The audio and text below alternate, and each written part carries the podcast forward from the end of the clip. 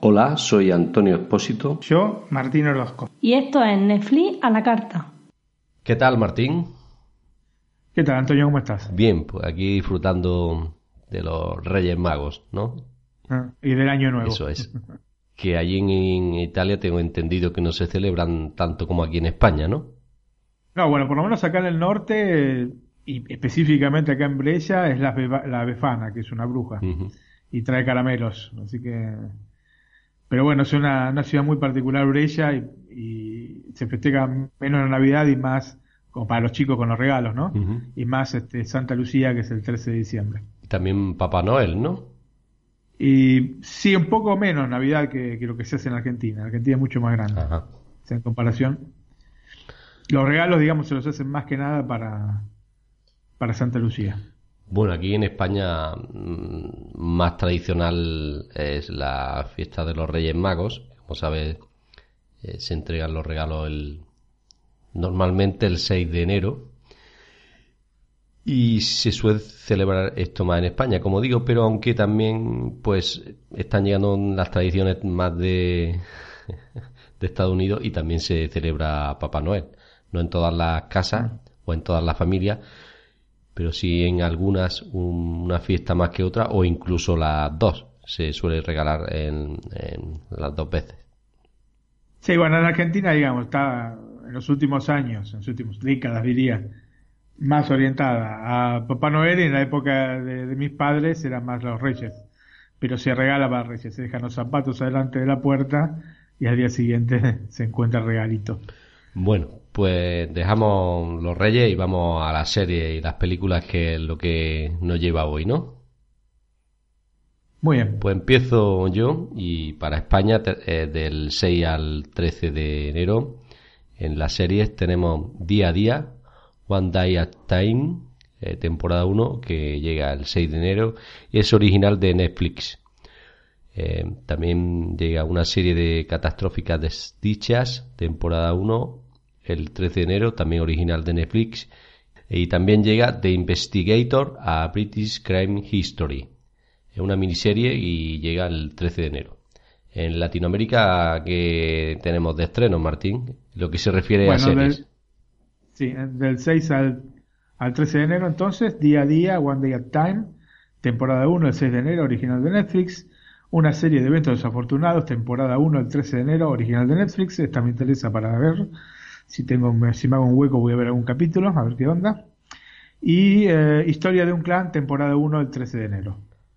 Muy bien. ¿Y las no, quería decir que era mm, en tema de serie una cosa cortita, no así en películas, ¿verdad, Martín? En películas sí, son tantas que tuvimos que desdoblarlas. Como dijimos la, en el este episodio anterior, eh, a veces eh, ah, porque dimos una lista mucho más corta y se van agregando conforme, porque no las anuncia Netflix, no te da una lista de cosas, entonces las vas sacando de distintos sitios internet y a veces este, están más este, actualizados que otras. Pues como dices, para España tenemos una lista bastante larga de estrenos en lo que se refiere a películas y hemos escogido de en España tan solo las que llegaron el 1 de enero, porque la lista, como bien has dicho, es muy amplia, muy amplia, perdón. Empezamos y la primera que ha llegado es Un buen día lo tiene cualquiera, de 2007. Un pequeño cambio de 2010, Wall Street de 1987, The Last Shaman de, el 2016, perdón, Ser una Miss 2016, Sin ti de 2006, Dios mío, pero ¿qué te hemos hecho? de 2014, Lobos de Arga 2011, Shave Bibi Golam 2016, Reservic Dog de 1992, Dos rivales casi iguales de 2007, 500 días juntos 2009, Smart People o Gente Inteligente de 2008, Gang of New York de 2002, Llévame a casa, nena, 2011, Yo Robot de 2004, Los Sustitutos de 2009, Paris Jetem de 2006, Shooter Island de 2010, Traffic de 2000 y Solo una noche de 2010. Como hemos visto, un poquito larga. También para Latinoamérica, ¿no, Martín? También para Latinoamérica son largas y bueno, del primero de enero tenemos Mercy, The Wind Rises, que ya la comentamos, eh, como la recomendamos la semana pasada, Percy Jackson, The Lightning Thief, 30 Days of Night, uh, Batchet de 2014, 30 Days of Night es del 2007, The Sandlot de 1993, Tyler Perry de Single Moms Club del 2014, Emily de 2016, Dumb and Dumber, eh, When Harry Met Lloyd del 2003, Comando de 1985, Beer Fest de 2006, The Fate of Anna Waters del 2016, Black Swan de 2010, Batman y Robin de 1997, Batman Returns de 1992, Lord of the Rings, Fellowship of the Ring de 2001, Saheb Bibi Golam de 2016 y Catch Hell de 2014. Pues- ¿Y la serie recomendada para esta semana, Antonio? Bueno, pues eh, mi serie recomendada para el capítulo de hoy es Viajeros. Eh, es una serie un poquito especial ya que eh, es un poquito fantasiosa por decirlo así, ¿no? He enfocado a cuatro personas que cambian repentinamente de personalidad, lo que llevará a un asombroso hallazgo sobre el futuro de la humanidad, ¿no? En fin, la, la serie, digamos, está enfocada al futuro, ¿no? Y trata de cuatro personas que mueren violentamente y que sus cuerpos son poseídos justo antes del momento en el que mueren, ¿no? Por eso, por ejemplo, Marcy es una niña con discapacidad de aprendizaje y que sufre de epilepsia, es agredida y tras agonizar repentinamente se levanta para luchar contra su atacante. En el momento de cuando se levanta, pues es el momento en el que es poseída por alguien del futuro, ¿no? En este caso también Trevor casi muere en combate de boxeo él también se transforma, se levanta de forma repentina en la pelea y se va. Eh, también Philip ve morir a su amigo de una sobredosis y gracias a, justo antes de, de, inyectarse en la jeringuilla, por decirlo así, pues también es poseído y sobrevive, ¿no? Eh, y Carly, pues es una chica que es agredida por el padre de su hijo y en ese momento, pues también es poseída y le pide al padre que se vaya, ¿no? En ese momento, ¿no? Pues mmm, todo empieza a cambiar, digamos, en la serie y gira en torno a la gente McLaren, ¿no? Eh, que es interpretado por Eric McComan es un agente del FBI del mm, perdón repito es un agente del FBI que comienza a rastrear a estas personas ¿no? Eh, por los hechos estos extraños que han pasado y que es también digamos que es poseído justo antes de morir cuando iba a caer por un ascensor persiguiendo a otra persona ¿no? digamos que todo está relacionado y es una trama interesante eh, que gira en torno a esto, a, que vienen, a las personas que vienen del futuro, digamos, para salvar a la humanidad, ¿no? Porque en el futuro no estaba, parece ser que no estaban muy bien las cosas.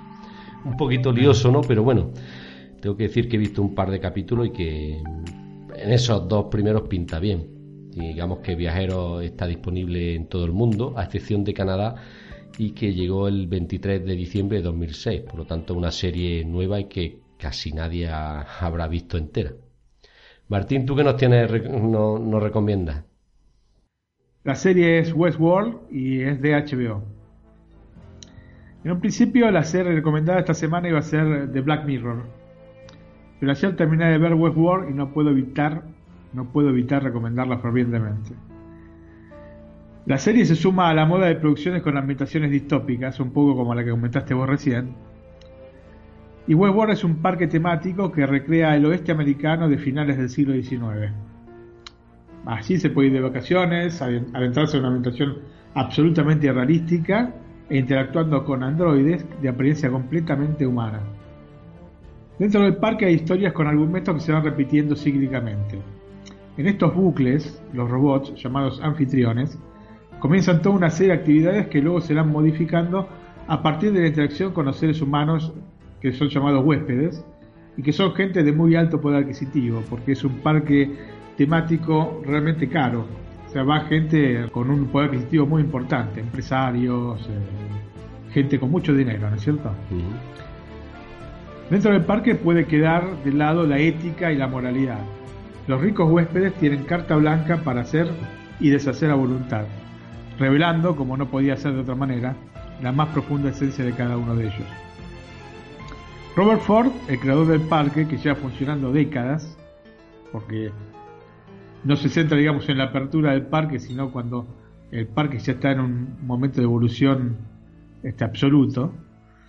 Bueno, este Robert Redford se encarga de, en primera persona, de la constante actualización de los androides. Es una especie de Steve Jobs. El fin es hacerlos cada vez más reales desde el punto de vista intelectivo emocional. Porque físicamente son perfectos, son idénticos a un ser humano, no se puede notar la diferencia. Sin embargo, la última actualización en la que les ha agregado ensoñaciones, que son básicamente recuerdos fragmentados de, parte de bucles anteriores, hará que los robots comiencen a comportarse de manera errática desde el punto de vista emocional. Y estos, este, estas ensoñaciones justamente son porque los robots no siempre hacen el, mismo tipo de actividad. Estos bucles, digamos, eh, como la, la, palabra misma lo indica, tienen un principio y un fin. Este, los robots entonces comienzan haciendo en el día determinadas cosas, se, se levantan de determinada manera y hacen determinadas cosas y después se empieza a interactuar, pero el fin, ¿no? al final del día, al final de, la historia, tiene que ser siempre el mismo. Entonces reinician de vuelta, ¿no? Esto es como un, como un ciclo constante. dice un bucle, ¿no? Exactamente, pero por, por cuestiones este, un poco logísticas, eh, un poco porque a los mismos robots no se les borra totalmente la memoria, lo que hacen es ir este, cambiando los de posiciones. O sea, no siempre están en el mismo lugar. Pueden, pueden estar años haciendo lo mismo, pero no siempre van a estar haciendo lo mismo desde la apertura del parque, ¿no? La serie consta de varios arcos argumentales dentro y fuera del parque temático. O sea, no solo se centra en las historias dentro del parque, sino en las historias fuera del parque, digamos, donde están los, eh, los usuarios o los huéspedes, como dije antes, sino en la parte también donde están los eh, quienes organizan el parque temático, los científicos, los técnicos. Así que tiene varios arcos, este, como dije, que se van entrelazando de manera estupenda. Justamente esto es para mí su punto fuerte, el punto fuerte de esta serie. Westworld seguramente no será para todo tipo de público, más que nada por el ritmo con el que la obra está ideada, que no es constante, y en el cual hay mucho diálogo. O sea, tenemos momentos capaz de, acción con, mucho movimiento y muchas partes donde solamente se hablan y con un ritmo muy anodino. Por esto a, determinado tipo de personas, hay gente que no le gusta mucho las, este, las series con diálogos y prefieren ir a, a, cosas más concretas, ¿no? Pero bueno, esta serie está basada en esto, así que para mí es espectacular, pero bueno, quizás para alguien no sea tan buena por este mismo motivo, por el motivo por el cual para mí es genial, para otro puede ser aburrida. No, que te decía que decir que entiendo, tienes razón, ¿no? Porque, por ejemplo, en el chat hemos visto discusiones que para uno son buenas series y para otros no, ¿no? Sin embargo, como bien dijiste, no es que sea mala, ¿no? Es que no, no me gusta a mí o a ti, ¿no? Exacto, no hay que radicalizar las cosas. Me puede gustar una cosa a mí y a vos no gustarte, y no por eso tiene que ser una porquería, ¿no es cierto? Sí, sí. Bueno, igualmente esta es una serie excelente, sinceramente. Una de las cosas importantes para poder apreciar la calidad de la serie es verla en su totalidad. O sea, no basta con ver dos, tres capítulos, tienes que ver los diez capítulos que componen la, serie para poder apreciarla en su totalidad porque se te cierran todas las historias. Y es importante que se cierren todas las historias para poder evaluar la serie en sí. De esta manera, se van, viéndola toda, se van a abrir eh, puertas insospechadas que harán necesaria una segunda visión o relectura de, la serie para poder gozar de esos pequeños detalles. Me pasa mucho con las películas. De verla una vez me gustó, pero después verla dos tres veces para buscarle esas, esas pequeñas cositas, detalles. Y esta serie está llena de detalles. Y bueno, de hecho yo ya estoy este, en plan de, reverla otra vez eh, en su totalidad, los 10 capítulos. Westworld está basada en la película homónima de 1973 que posee una temática muy similar a la de la serie, aunque abarcada con mucha menos profundidad. En el film de la década de 70 trabaja nada menos que Jules Briner. No sé si te lo recordás, este, a Jules Briner, Antonio. Mm, Es un actor pelado. me suena, pero no caigo Hizo- ahora. Hizo, entre otras, Los Diez Mandamientos, El Rey y yo. Ah, sí, sí, sí. De, de, ahora que me lo dices, sí, del oeste me, me suena, de películas del oeste, sí. Los siete Bueno, magníficos también, ha hecho- ¿no? Los Siete Magníficos, exactamente. Sí, sí, sí. Sí, sí. Siete Magníficos. Eh, bueno, trabaja Jules Briner y si bien no está argumentalmente la película a la altura de la serie, que es muy superior en ese sentido, es bastante entretenida y yo la aconsejo de ver. De hecho, está disponible en HBO de España. Y también me la vi esta mañana, la película, como para poder refrescarlo. Yo ya la había visto un par de veces y bueno, me había entretenido. Y hoy la vi nuevamente como para poder este, refrescar y poder este, este, aconsejarla, digamos, su visión. Digamos, una vez vista la serie, pueden, como un extra, este, verse la película en la que está basada, por otro lado, la serie. La serie es original de HBO y consta con una temporada, como dije, de 10 capítulos, cada uno con una duración que varía entre los 57 minutos y los 91. O sea que el capítulo de 91 minutos, una hora y media, prácticamente muy cercano a lo que dura una película, que hoy en día son de dos horas aproximadamente. Aunque en un tiempo eran de una hora y media, pero bueno, se ha derivado a este, dos horas este, casi este, canónicas para las Sí, películas. ¿no? el estándar ahora más o menos de, del cine, ¿no? Ajá. Exactamente. Y bueno, y la serie ha sido, por suerte ha sido renovada para una segunda temporada que, bueno, esperemos que, va a llegar seguramente a finales del año que viene. Los protagonistas son Anthony Hopkins, ni más ni menos, ganador del Oscar, como Robert Ford, Ed Harris, como el hombre de negro, Evan Rachel Wood, como Dolores Abernathy, Sandy Newton como Maybe Milley, Jeffrey Wright como Bernard Lowe, James Marsden como Teddy Flood, Ben Barnes como Logan y Jimmy Simpson como William.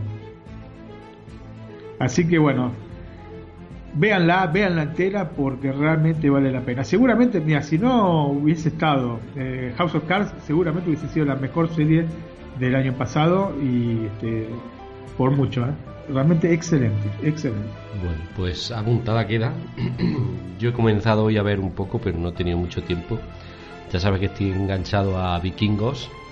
Eh, temporada, he terminado la temporada 1, voy por la 2 ahora, por el capítulo 4 de la temporada 2. Y bueno, me tiene por ahí absorbido actualmente. Cuando la termine, pues pasaré a ver otras. Sí. Y bueno, esta mirala seguramente porque es realmente, realmente vale la pena.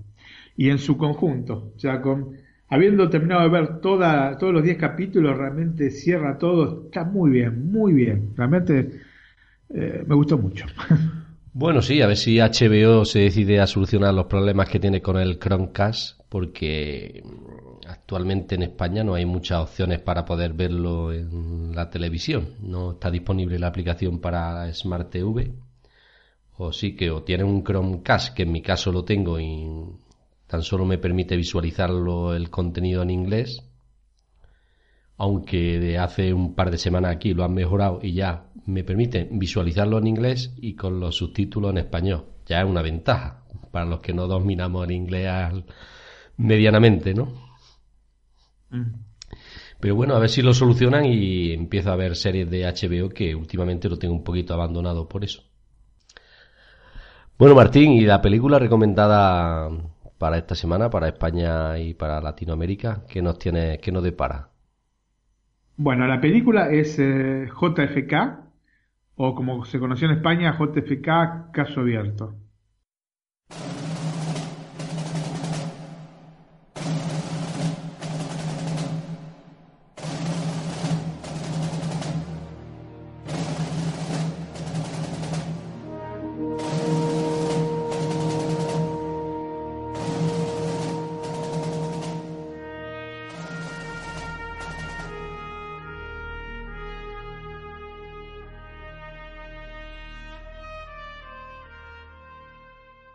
Buena película, ¿no? Como sabemos, Sí, excelente, excelente película. Sí, sí, sí. ¿Sabes que el asesinato de John Kennedy fue el mismo día de mi nacimiento, pero 10 años antes, ¿no?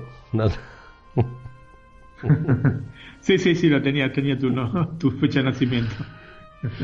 por, por dar un dato anecdótico. bueno, como sabemos, Oliver Stone, que es el director de la película, es uno de los directores que no tienen pelos en la lengua para sacar a la luz los trapos más sucios de la sociedad americana. Ya lo vimos en películas como Wall Street, Nacido el 4 de julio, Nixon, o la menos conocida, pero, pero de gran calidad, si la pueden encontrar eh, en algún lugar para alquilar o porque Netflix no está, este, búsquenla que se llama Telk Radio. T-A-L-K Radio, ¿no? Sí, o la radio habla. Era la traducción, por lo menos en Argentina, en esa época, cuando la vi en el cine. En JFK, Stone intenta dar su versión sobre quiénes estuvieron detrás del asesinato de John Fitzgerald Kennedy el 22 de noviembre, entonces te suena la fecha, pero de 1963. Para esto se basó en la investigación que realizó el procurador del distrito de Nueva Orleans, Jim Garrison. Y justamente es el protagonista de la película, ¿no? Jim. Garrison. Luego del asesinato de Kennedy, Garrison se entera que el acusado del asesinato, Lee Harvey Oswald, había estado en la ciudad en distintos periodos de su vida. La ciudad es Nueva Orleans. ¿no? Por lo que decide investigar las posibles conexiones entre el magnicidio y el espeso ambiente de Nueva Orleans. Con un grupo de asistentes controla diversas pistas que lo llevan al piloto de aviones y detective privado David Ferry, que es un personaje de una apariencia extrañísima y un carácter explosivo. Eh, en la película está interpretado, eh, pero de manera espectacular, por Joe Pesci.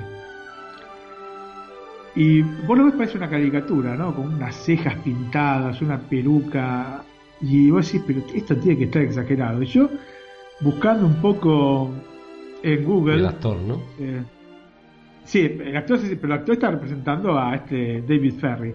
Y yo buscándolo en, Google, este David Ferry, era realmente como. Hasta era peor todavía. Este, más caricaturesco que lo que representa Joe Pesci. Increíble una persona así.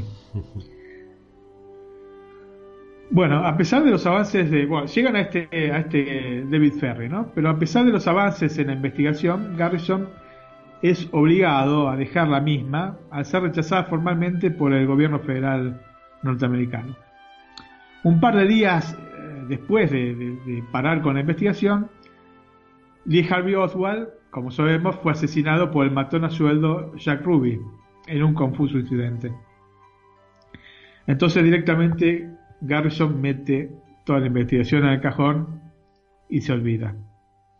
Años después, en 1966, en un viaje de avión, en el que está, creo que está volviendo desde, desde Washington a, Nueva Orleans, tiene una charla con el senador eh, Russell Long, en la que éste le revela algunos pormenores y contradicciones del informe de la Comisión Warren. La Comisión Warren es la comisión que se creó para investigar y esclarecer los hechos del asesinato de, Kennedy. ¿no? Garrison, a, partir este, de, esta conversación que tiene con Russell Long, los lee con detenimiento, este, el informe este, eh, Warren, y también encuentra grandes incoherencias y desaciertos, digamos, en la narración de los hechos, cómo, cómo acontecieron los hechos. Por lo que decide abrir la investigación.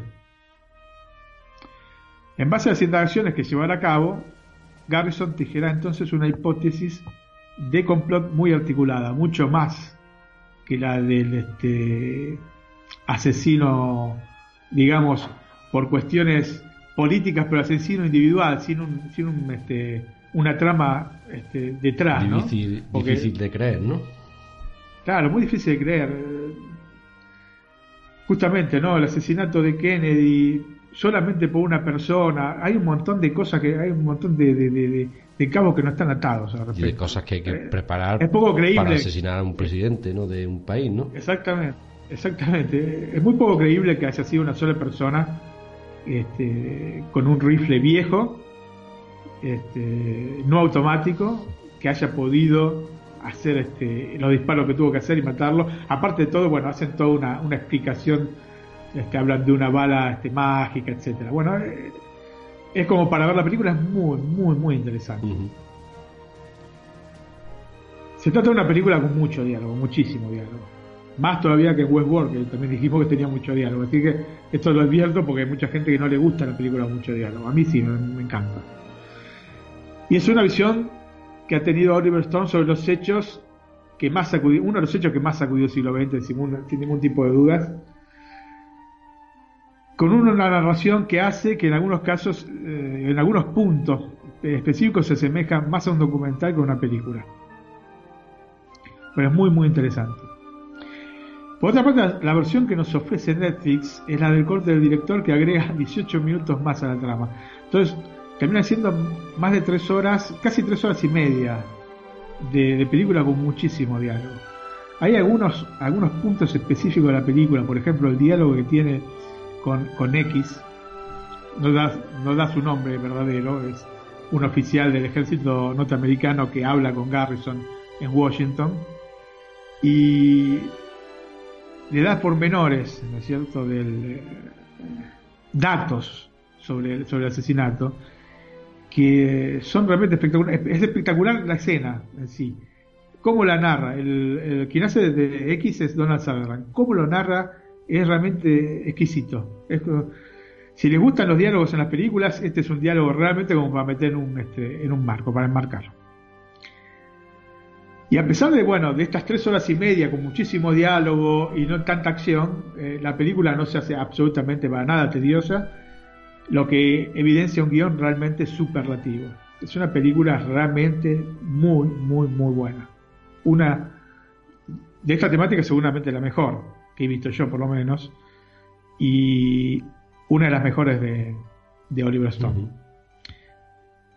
La película de 1991 está protagonizada por una cantidad también enorme e impresionante de grandes actores, entre ellos, bueno, Kevin Costner que hace de Jim Garrison, Tommy Lee Jones que hace de Clay Shaw o Clay Bernard, Gary Oldman que hace de Lee Harvey Oswald, Joe Pesci, que lo mencioné antes, que hace de David Ferry, Kevin Bacon, que hace de Willie O'Keefe, Donald Sutherland, que también lo mencioné, que hace de, X, este oficial americano, retirado, Walter Matthau, que hace del senador Russell Long, Jack Lemmon, que hace de Jack Martin y un largo etcétera, porque realmente ha, ha, encontrado lo mejor de lo mejor de Hollywood para poder filmar esta película, Oliver Stone.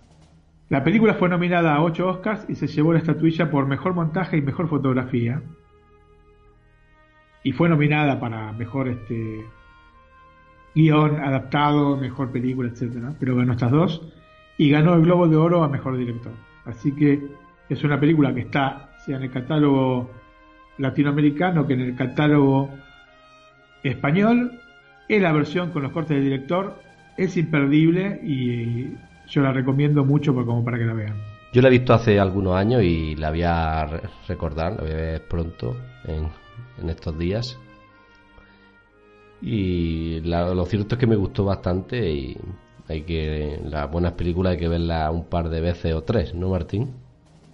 Sí, sí, vale la pena. Después ah, se han generado polémicas por inexactitudes de parte de, Oliver Stone, o sea que no lo tomen como si fuese la Biblia del caso Kennedy o que tenga todas las respuestas, porque no es así. Pero realmente vale la pena, cómo está enfocada. Hay cosas que realmente este, cuenta que, pasaron y que, son incomprensibles que hayan este que no se hayan este o sea hayan hecho la vista gorda en este en el informe Warren así que véanla porque es muy buena muy buena bueno pues para para el actor de la semana también tenemos otro de los mejores no Uf, qué buen actor sí sí es un gran actor de pequeño tamaño. Eso es, del mío. De bolsillo. Del mío. bueno, es Dustin Hoffman, ¿no, Martín? Dustin Hoffman.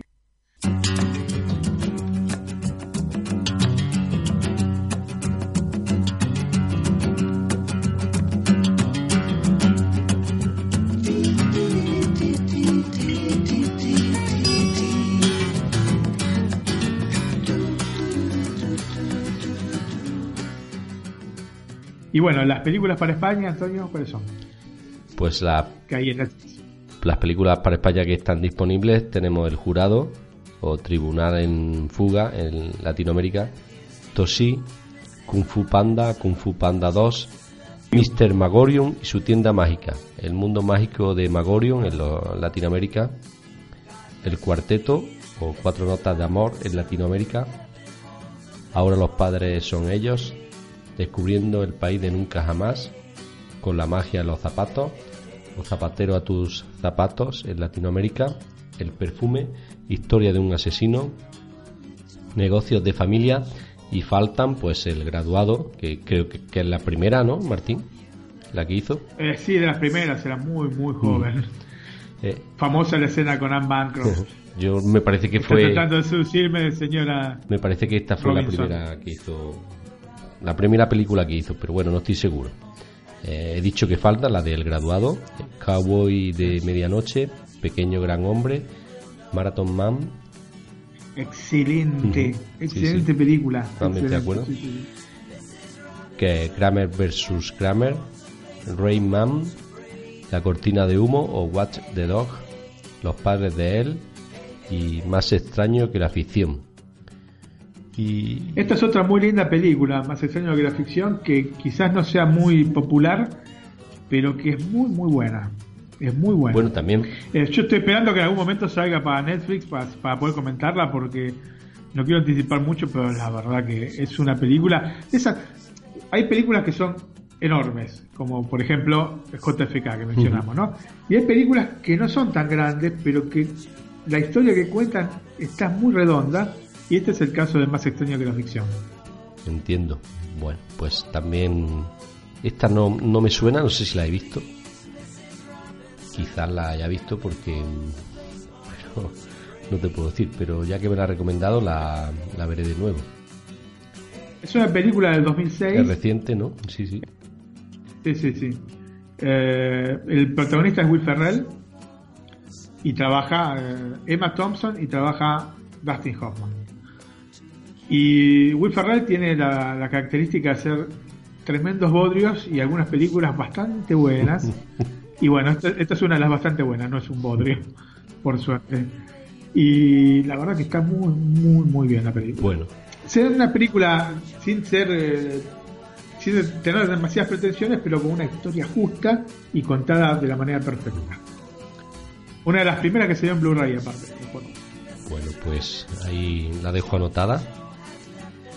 Y también nos tienes que decir, Martín, las que están disponibles y las que faltan en Netflix en el catálogo de Latinoamérica.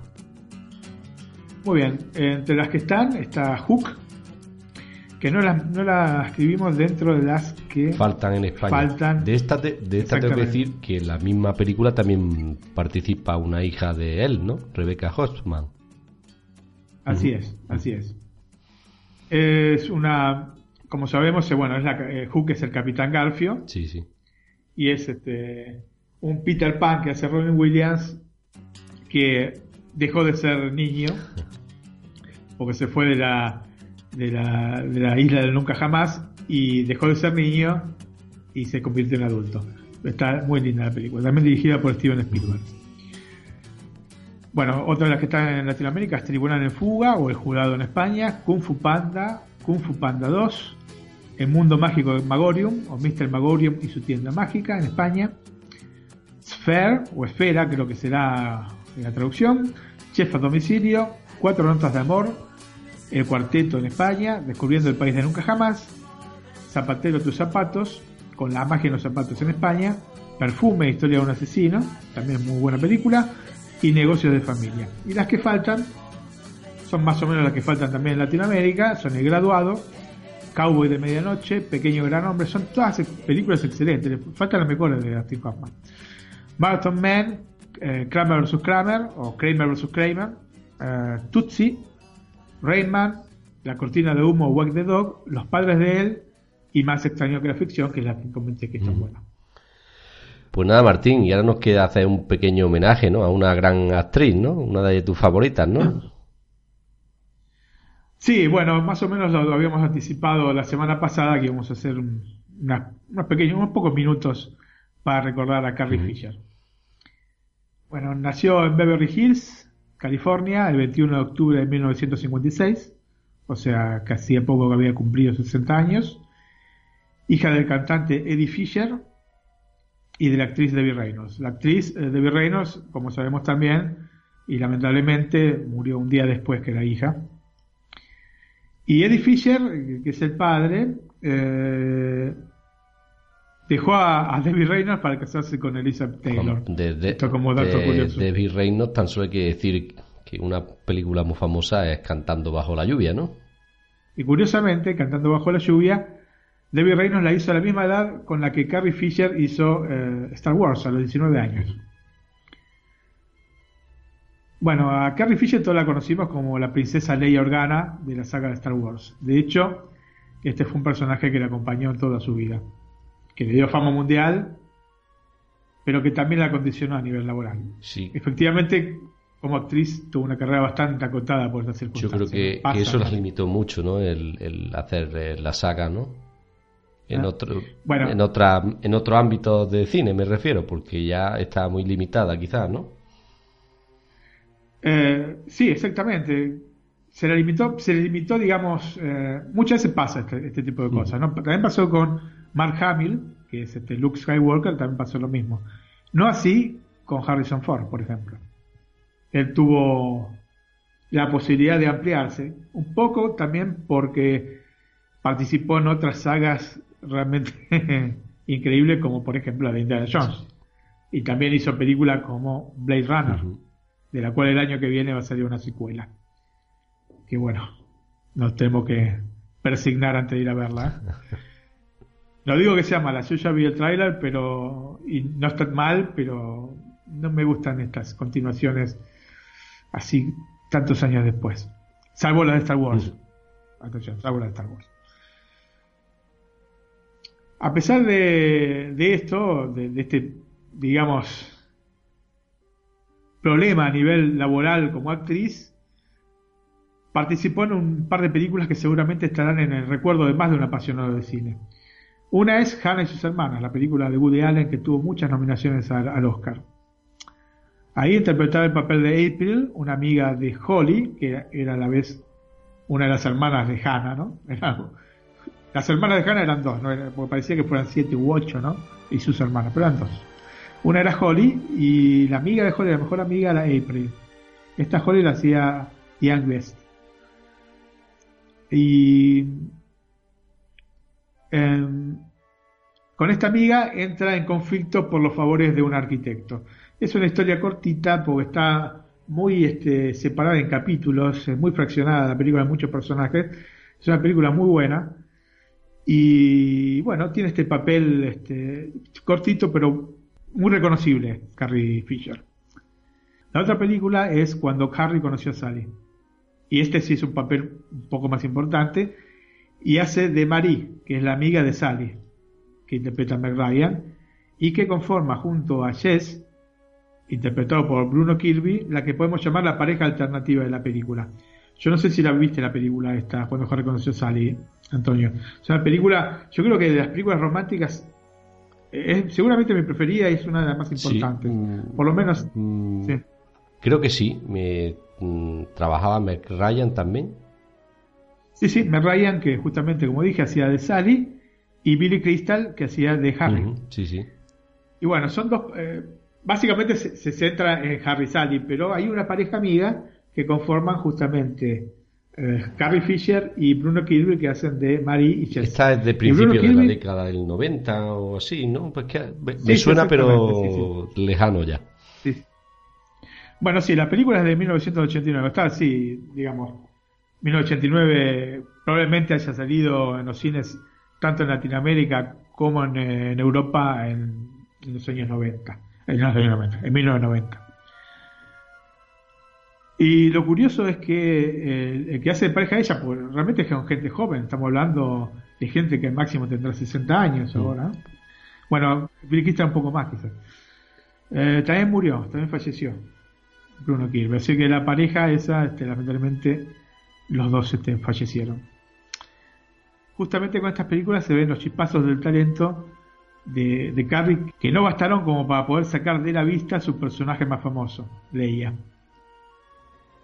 Y pensar que cuando comenzó el rodaje de la saga más famosa del cine, como dije, Carrie tenía solamente dos años más que mi hija. Mi hija tiene 17 y tenía 19. Era apenas una jovencita con un talento y una fuerza interior que fue transmitida al personaje creado por George Lucas. Seguramente la gente de, mi generación, de la tuya, lógicamente, nuestra generación, década del 70, yo nací en el 71. Y vos en el 73, ¿no? Estamos cercanos en edad. Muy cercanos. Bueno, la gente de nuestra generación está más vinculada sentimentalmente a la saga y a la princesa. Mm. Como ya dije muchas veces, eh, este, de muy chico ya me, llevaron a ver la película y fue amor a primera vista. Yo me quedan por ver las dos últimas que por motivos de no poder ir a verla al cine, pues no la he visto, pero las tengo, una, una de ellas la tengo preparada aquí en casa para visualizarla y la otra pues la veré en casa también cuando salga en, DVD o en Blu-ray. Una es episodio 7 y la otra es Rock One, que si bien no forma parte de la saga de Star Wars, este, sí se conecta a la saga. Con dos de ellas, ¿no? Digamos que eh, entre la tercera y la cuarta. es entre el, episodio 3 y episodio 4. Exactamente. Más cerca del episodio 4. Y bueno, esta serie de películas, esta saga de películas Star Wars, cambió la historia del cine. Si hoy por hoy estamos viendo efectos especiales como los que vemos en las películas, se lo debemos a Star Wars. Punto uno, porque estableció un, este, un parámetro que los demás tendrían que seguir como para no quedar como cine chatarra. Y lo segundo, que la industria Like and Magic de George Lucas es la que prácticamente hace los efectos especiales de la mayor parte de las películas, de las grandes películas que ha habido desde esa época hasta esta parte, ¿no? La Star Wars de 1977. Y que era tuvo, esta saga tuvo a Carrie como protagonista de lujo, ¿no? De las primeras tres entregas que son episodio 4, episodio 5 y episodio 6. Como sabemos, cronológicamente son, eh, salieron episodio 4, 5 y 6 y después eh, unos 15 años después del último episodio, un poco más, 16 años después, George Lucas, porque el último episodio, el episodio 6 había sido en 1983, en 1999, recomenzó la saga a partir del episodio 1 contando la historia de Anakin Skywalker. Pero como no solo de actuación se vive, y Carrie lo sabe bien, o lo supo bien, también escribió.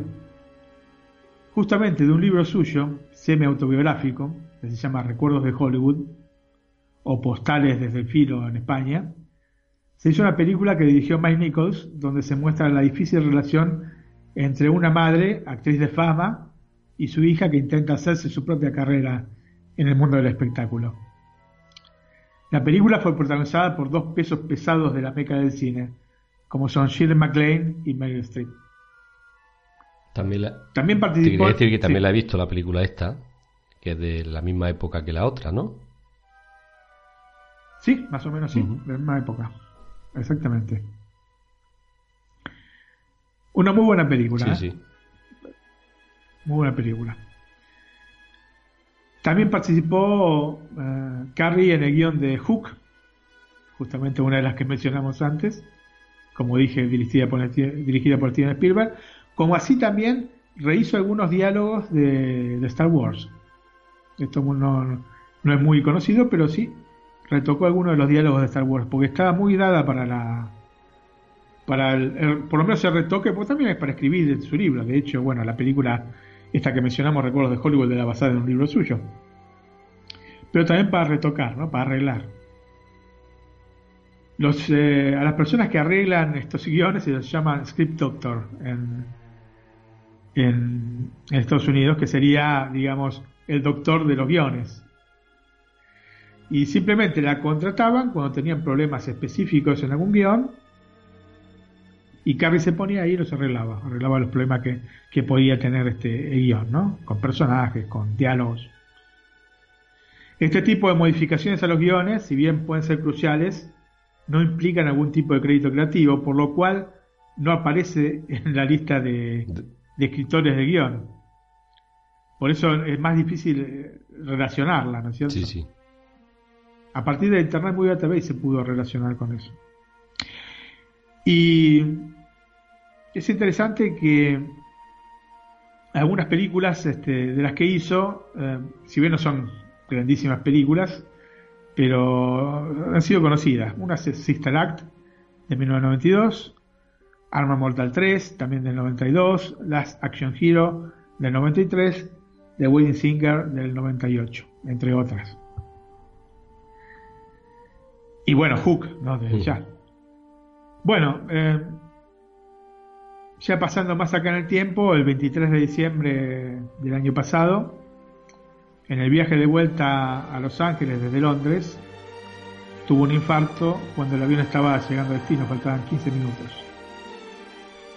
Y a pesar de la gravedad del cuadro, parecía, al menos por los informes que hablaban de la estabilidad, de estabilidad en las condiciones de, la actriz, que saldría de la, de la difícil situación.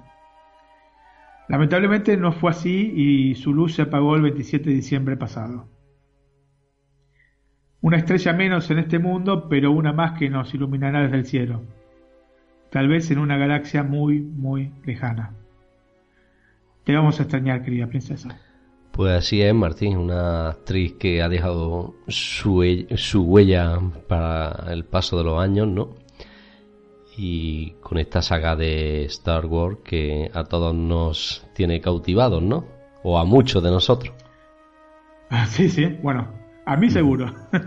no, no, hay mucha, mucha gente realmente que está cautivada con, con la saga de Star Wars. Nada más que con ver el merchandising que hay por ahí, se puede entender el poder de la película, ¿no? O de la saga, ¿no?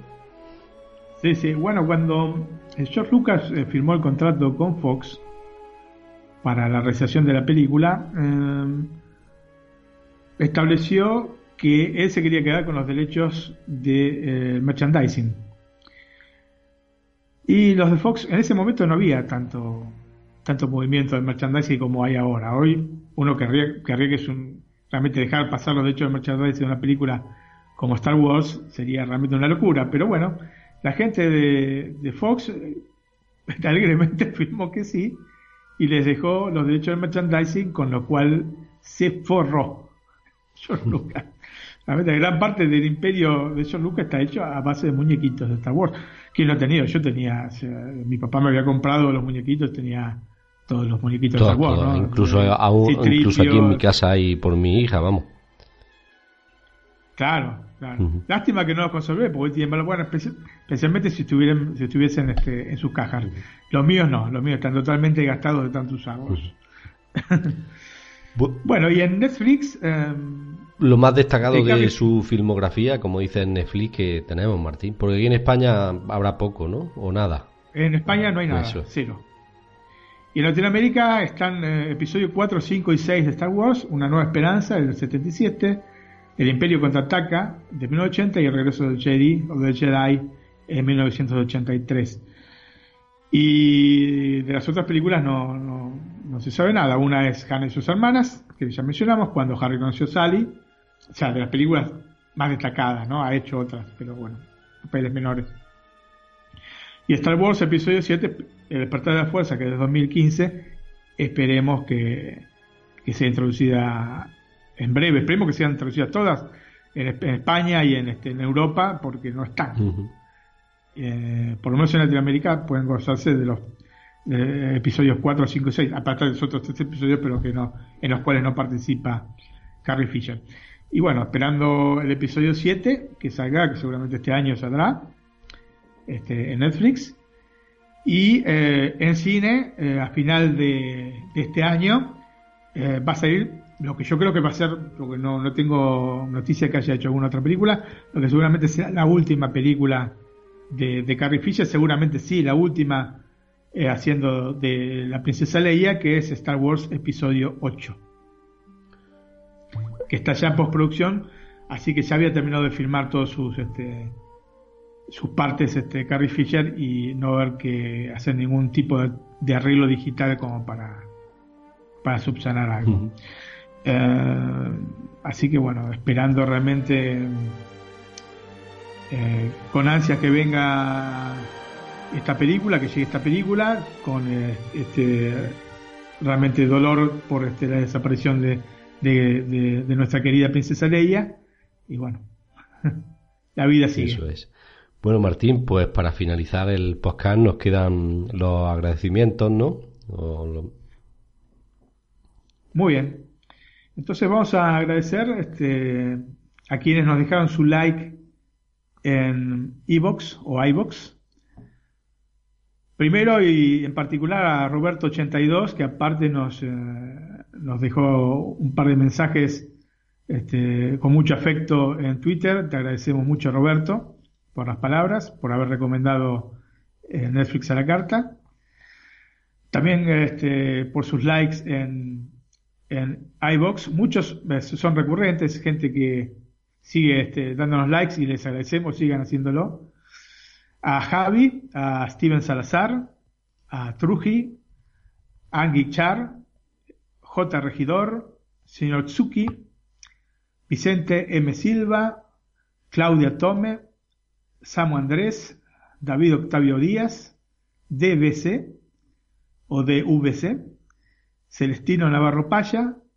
Bueno, y agradecer a los que nos siguen dejando este, likes en otros, eh, en otros programas.